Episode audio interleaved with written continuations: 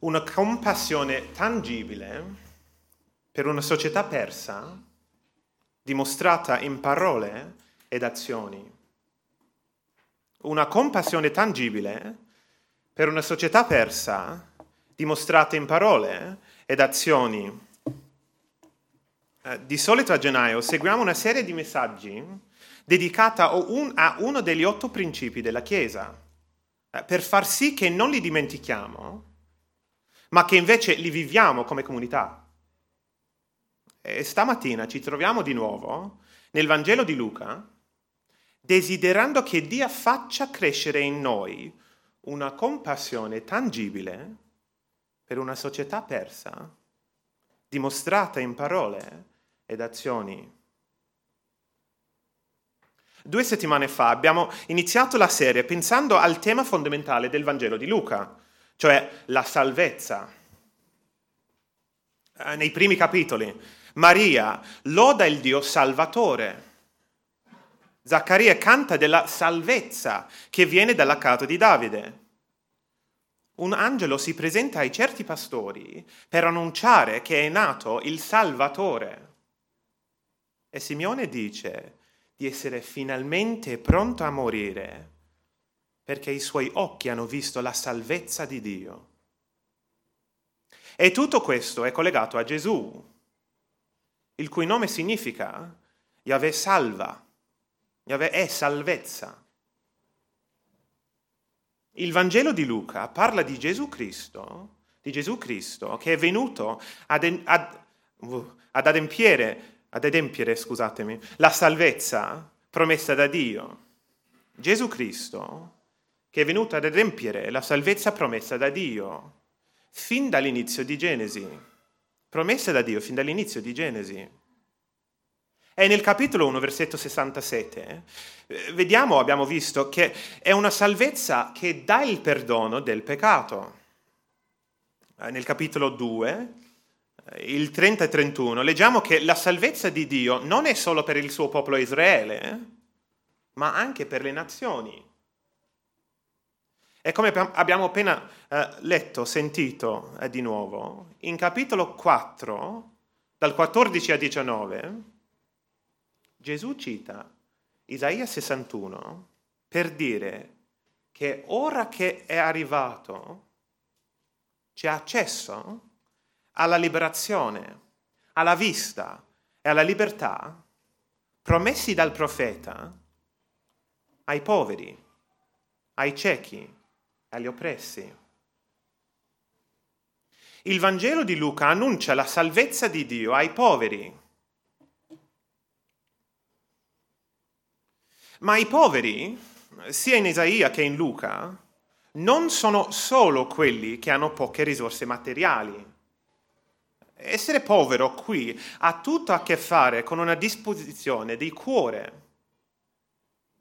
Il povero si ritiene privo di mezzi di autosostentamento, non solo economicamente, ma anche spiritualmente. Il povero dipende da Dio e dalla sua grazia immeritata.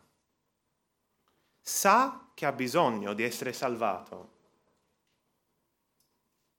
E oggi vediamo che il termine povero non si può riferire solo a quelli senza mezzi economici, perché in Luca questa salvezza raggiunge anche i pubblicani. Raggiunge anche i pubblicani. E se vogliamo capire fin dall'inizio il tema principale del messaggio, Basta solo leggere le parole straordinarie del versetto 10. Guardate con me al versetto 10 di capitolo 19. Perché il figlio dell'uomo, cioè Gesù, è venuto per cercare e salvare ciò che era perduto. Questo è il nostro glorioso soggetto per oggi. Ed il nostro primo punto è che Gesù cerca quelli che sono persi. Gesù cerca quelli che sono persi. I pubblicani ebrei nel primo secolo erano tra i più odiati dal popolo. eh, perché il loro lavoro era di raccogliere le tasse dai giudei per darli ai loro oppress- uh, uh, oppressori, ai romani. Ma il problema non era solo che erano considerati traditori, cospiratori con i nemici di Giuda. Ancora peggio, loro riscuotevano più di quello che era dovuto, dovuto dall'impero romano per diventare ricchi. Imbrogliavano il popolo per riempire i loro portafogli. E per questo Zaccheo deve dire nel versetto 9, se ho frodato qualcuno di qualcosa, gli rendo, gli rendo il quadruplo. Lo deve dire perché frodare era il suo lavoro. E I pubblicani erano odiati nel primo secolo, un po' come sono odiati quelli che voi chiamate strozzini nel ventunesimo secolo. Gli strozzini, quelli che richiedono 30-40% in più del prestito iniziale, da quelli che sono i più poveri, i più disperati della società. Zaccheo era un tipo così. Anzi, non era un pubblicano qualsiasi. Guardate al versetto 2. Un uomo di nome Zaccheo, il quale era capo dei pubblicani ed era ricco. Proprio il peggiore dei peggiori, il loro capo. E lui è diventato ricco molto ricco dalla ruberia del denaro guadagnato col sudore degli altri.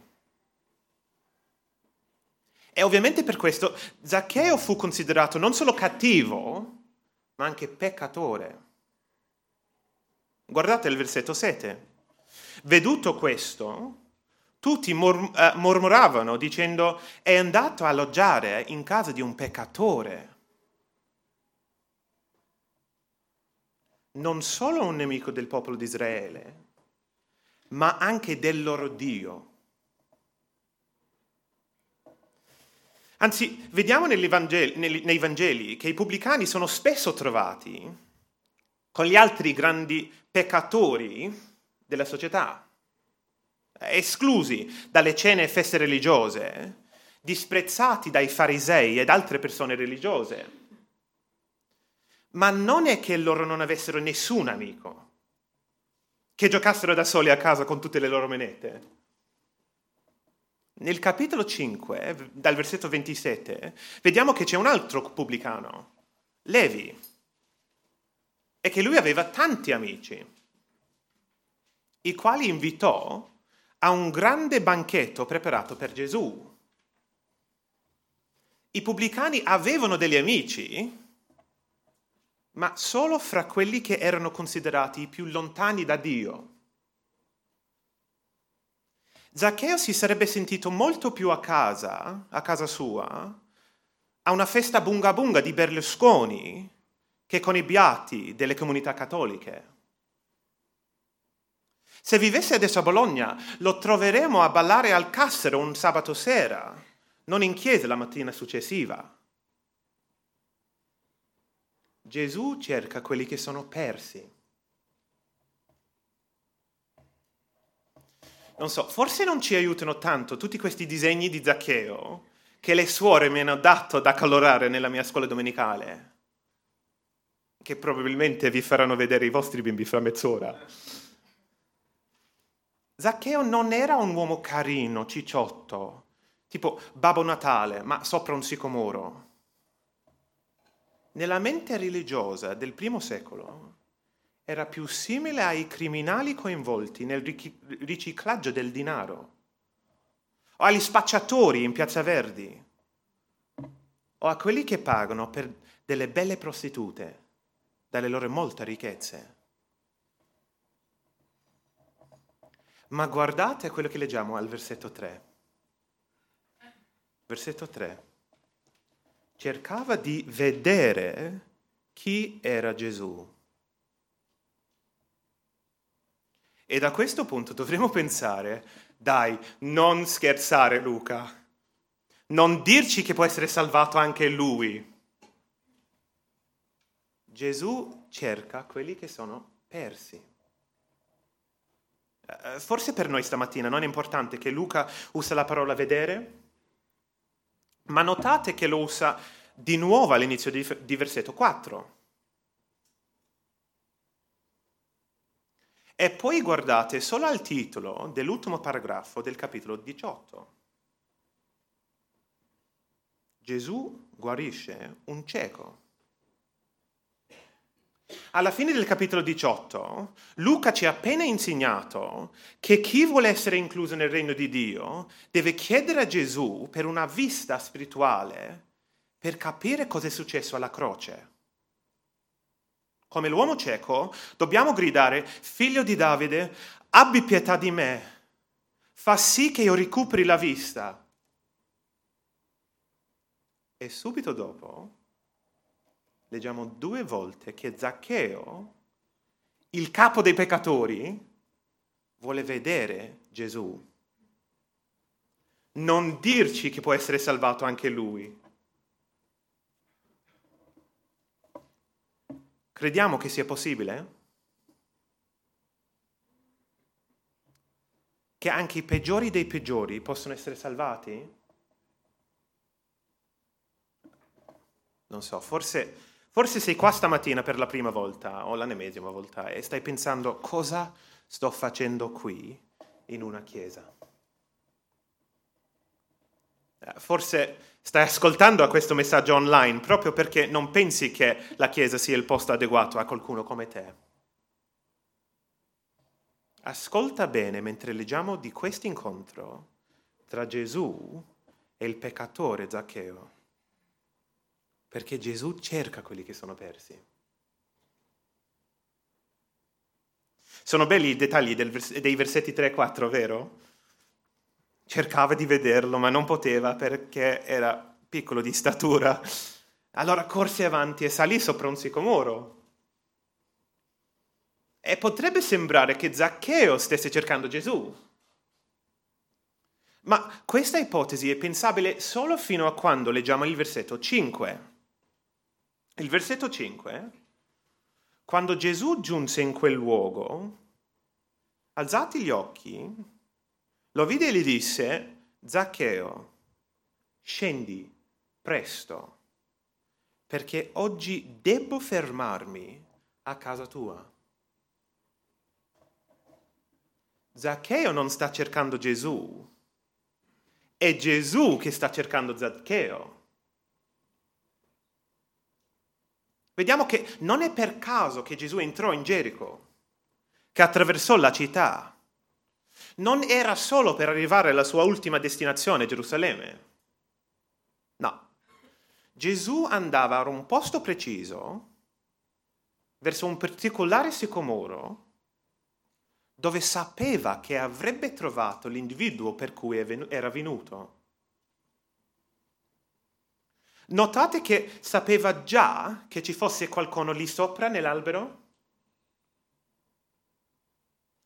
Notate che sapeva già il suo nome. Sì, Zaccheo? Sì, sto parlando a te. Notate che è venuto oggi per fermarsi a casa sua. Notate che non dice che sarebbe bello farlo? No, deve farlo. Gesù sceglie chi salva, sceglie il posto, sceglie la data e poi va a quella persona per trovarla e salvarla. E non è possibile che questa persona non sarà salvata. Non chiede a Zechè il suo permesso, ti dispiace se ti salvo? Gli dice esattamente quello che farà. Debbo fermarmi. Devo salvarti. Gesù cerca quelli che sono persi.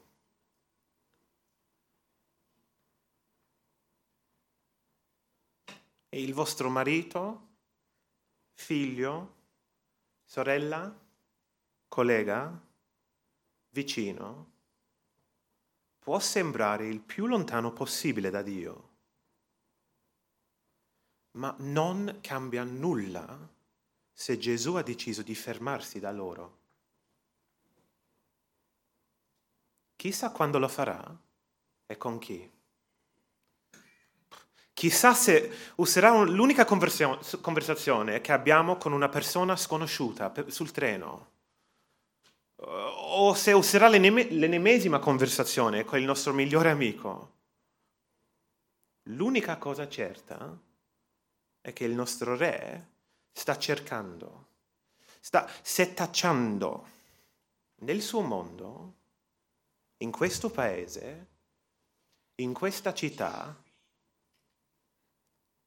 per individui che conosce già per nome. E quando li trova, deve fermarsi da loro. Gesù cerca quelli che sono persi. Uh, se siete come me, spesso quando leggiamo brani così ci fanno pensare subito, ma se Gesù è sovrano nel chiamare chi vuole a sé, perché siamo ritenuti responsabili da Dio della nostra risposta? Ma dobbiamo stare attenti a leggere bene la Bibbia. Ci sono bra- uh, brani scritti per farci capire meglio la nostra responsabilità e ci sono brani scritti per farci capire meglio la chiamata irresistibile di Gesù. E sarebbe strano cercare per, un, per una teologia completa di una di queste due verità in uno dei brani che parla principalmente dell'altra. Qua sta parlando della chiamata irresistibile di Gesù. E notate anche che nel versetto 6 che Zaccheo deve rispondere. Ma qua Luca vuole farci capire che dietro ogni decisione umana di diventare uno dei suoi discepoli c'è la scelta immeritata di Gesù di cercare e salvare quel peccatore perso. Che gioia! Gesù cerca quelli che sono persi. E non è questa la testimonianza di ognuno di noi che credono in Gesù? Mi chiamo Luigi Palombo, faccio finta di essere italiano, ma non bene. Mi ha fatto nascere a Londra, mi ha messo nella mia scuola, mi ha fatto scegliere storia come una delle mie materie, mi ha dato David Wicks come insegnante per portarmi a quel campo estivo per permettermi di sentire il Vangelo, per dirmi nell'aprile 2004, Luigi, oggi devo fermarsi a casa tua, eh, devo fermarmi a casa tua. Boh, Samuele. Ha fatto nascere Samuele in una famiglia cristiana. Ha portato Isabella dalla Cina. Ha dato Maria l'idea di dare crossfit di fare crossfit in una palestra vicino a Porta San Donato. Perché? Perché li conosceva per nome e perché aveva già deciso dove e quando li avrebbe trovati e salvati.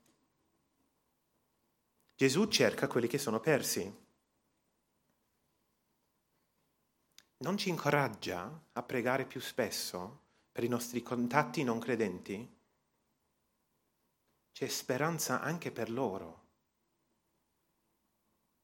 Non ci dà più coraggio nel proclamare il Vangelo a tutti? Anche a quelli che dicono che non diventeranno mai credenti? Anche a quelli che hanno indirito i loro cuori contro il Vangelo per anni? anche a quelli che sono coinvolti in cose così oscure che sono considerati persi dai tipi religiosi. Non crediamo la bugia che il terreno qua in Italia è troppo duro per Gesù. In Luca 3, versetto 8, Giovanni Battista dice che Dio può far sorgere figli di Abramo, cioè veri credenti, dalle pietre. Qua in capitolo 19 invece vediamo che sceglie di farlo dai peccatori completamente persi, come Zaccheo. Notate anche nella seconda parte del brano cosa fa Gesù con quelli che trova. Il nostro secondo punto. Gesù cambia quelli che trova. Gesù cambia quelli che trova. Eh, vi prometto che il secondo punto è molto più breve del primo.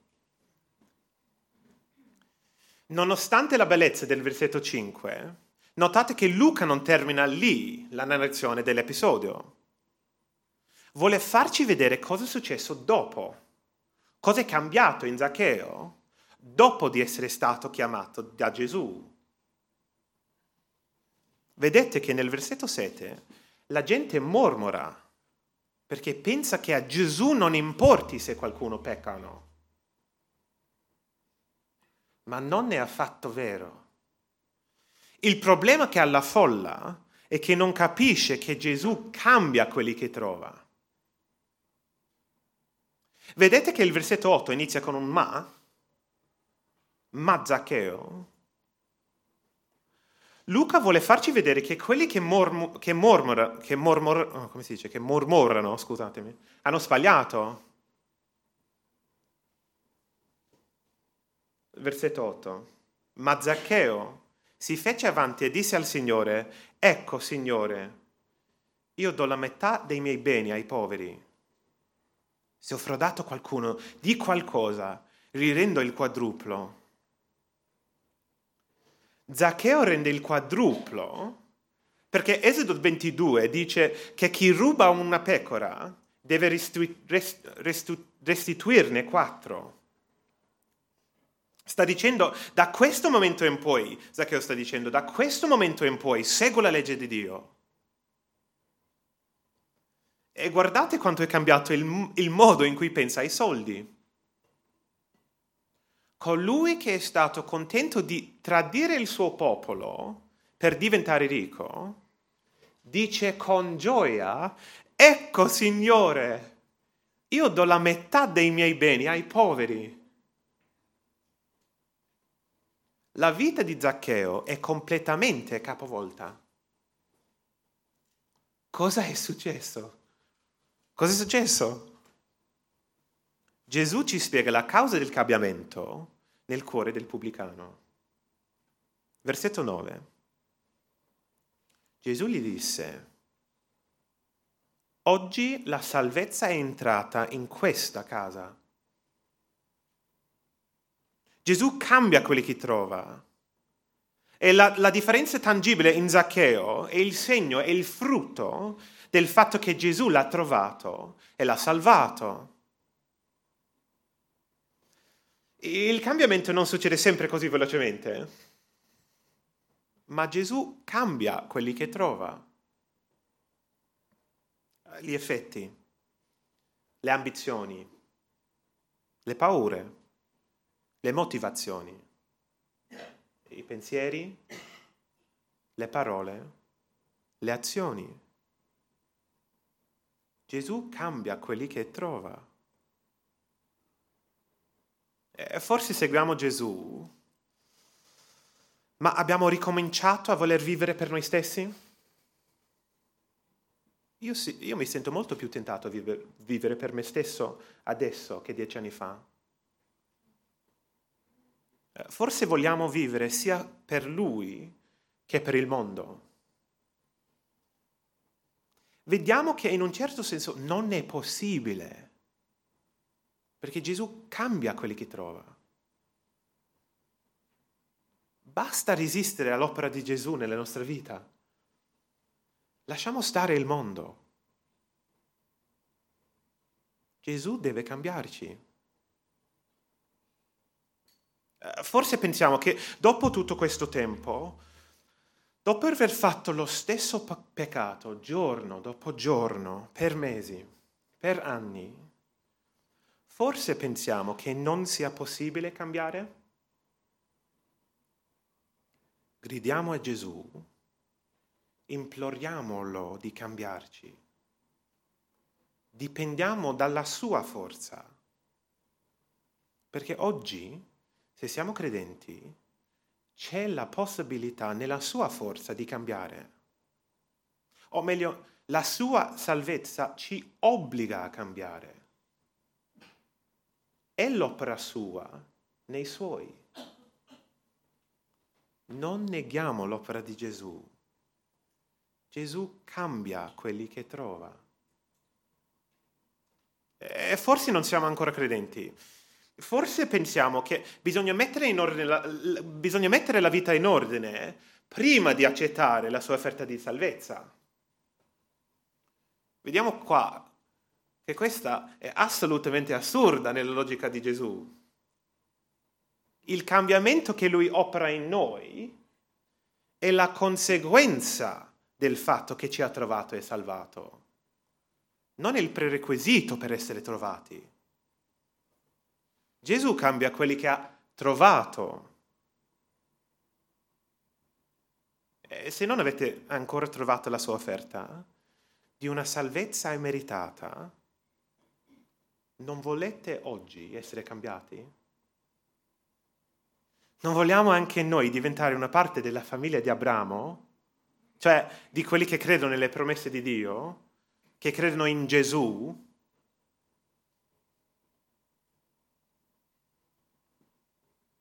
Immaginate, immaginate cosa avranno detto di Zaccheo dal parrucchiere nei giorni successivi.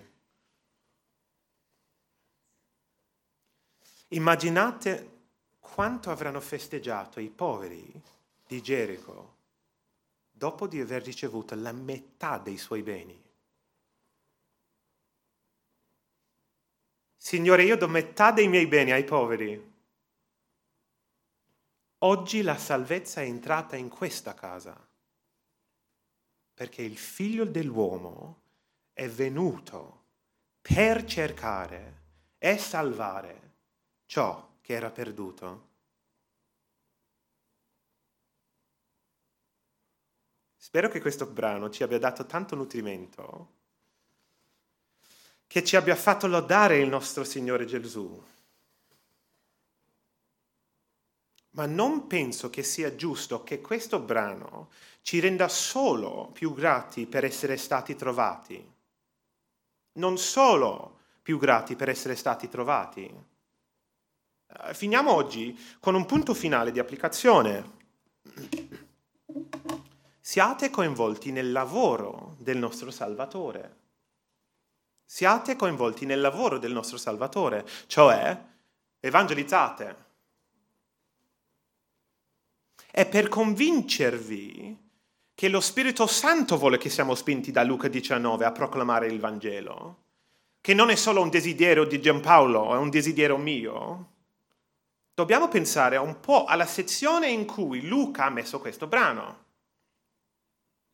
Eh, Luca ha diviso la seconda parte del suo Vangelo, da capitolo 9, versetto 51 in poi, in sezioni che iniziano con la ripetizione dell'idea che Gesù stava andando verso Gerusalemme. Quindi 9,51, 9,51,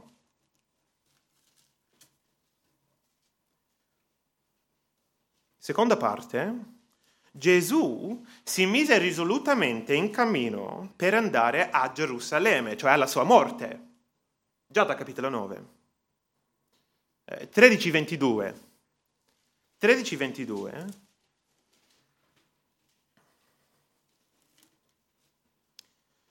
Egli attraversava città e villaggi insegnando e avvicinandosi a Gerusalemme. La nostra sezione di oggi inizia a, a, al 17, versetto 11. Al 17, versetto 11.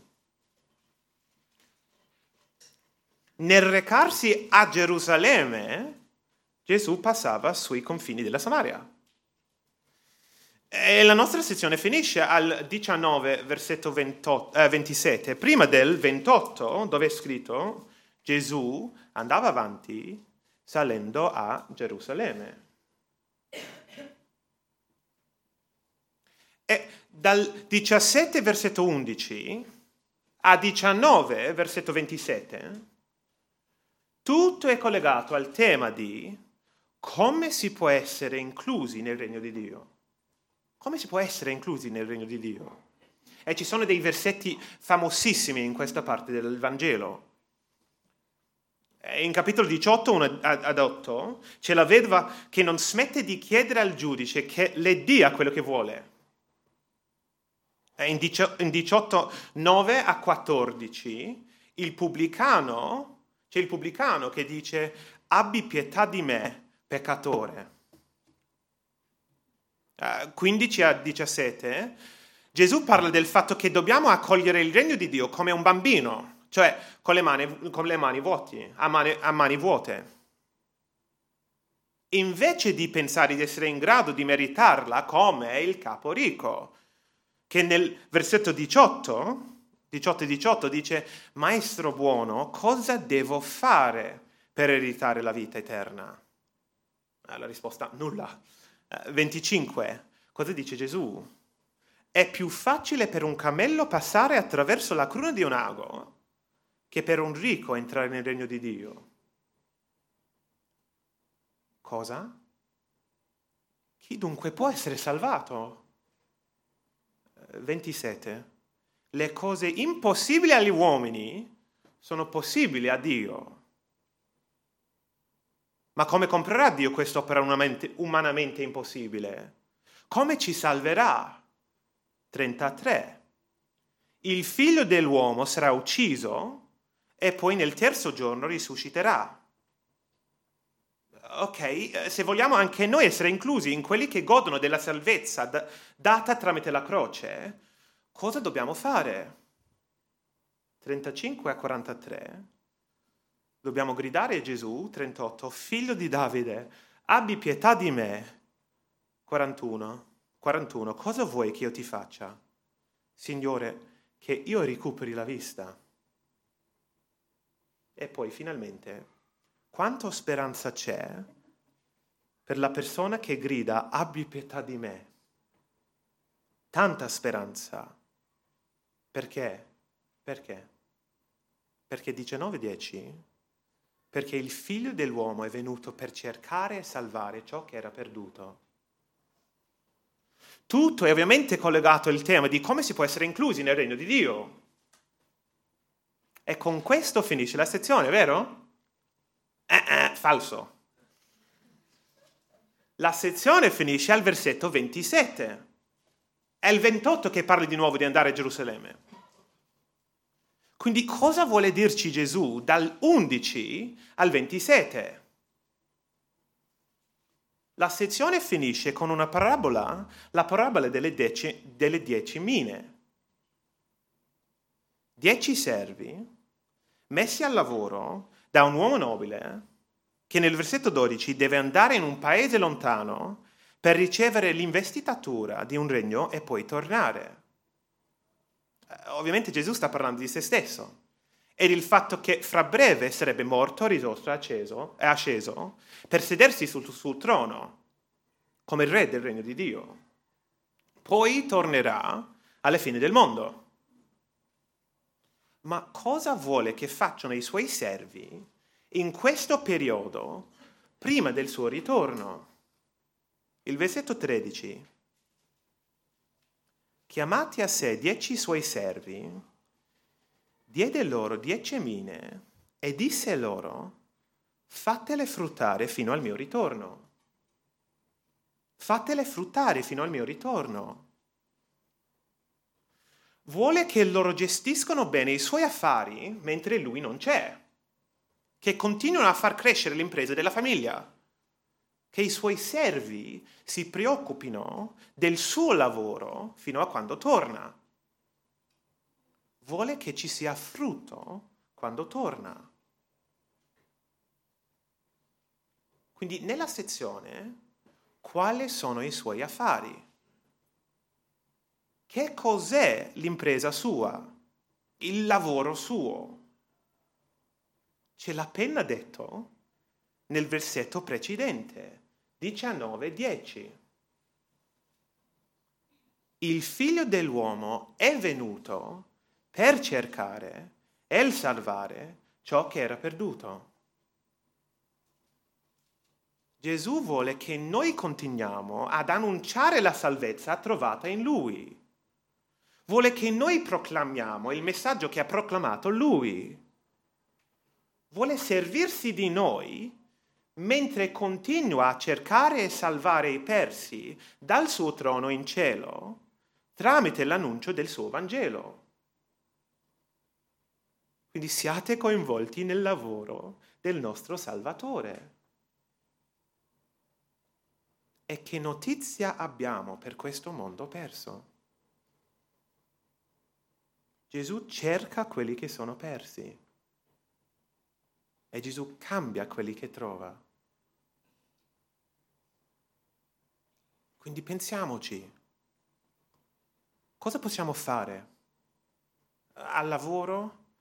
A casa? All'università? Fra i nostri amici di scuola? Fra i nostri contatti, parenti che non credono in Gesù? Cosa possiamo fare? È così bello pregare, ma dobbiamo anche annunciare. Come possiamo creare nuove amicizie Bol- a Bologna? Quali sono le associazioni, eh, i club a cui possiamo iscriverci? Come possiamo parlare di più del Vangelo a quelli che sono ancora persi? Bologna deve sentire questo Vangelo. Abbiamo un compito da fare e Gesù deve fermarsi in nove case. una compassione tangibile per una società persa, dimostrata in parole ed azioni. Che gioia essere un servo del nostro Salvatore. Perché non prendiamo qualche secondo per riflettere eh, prima di rispondere insieme in preghiera?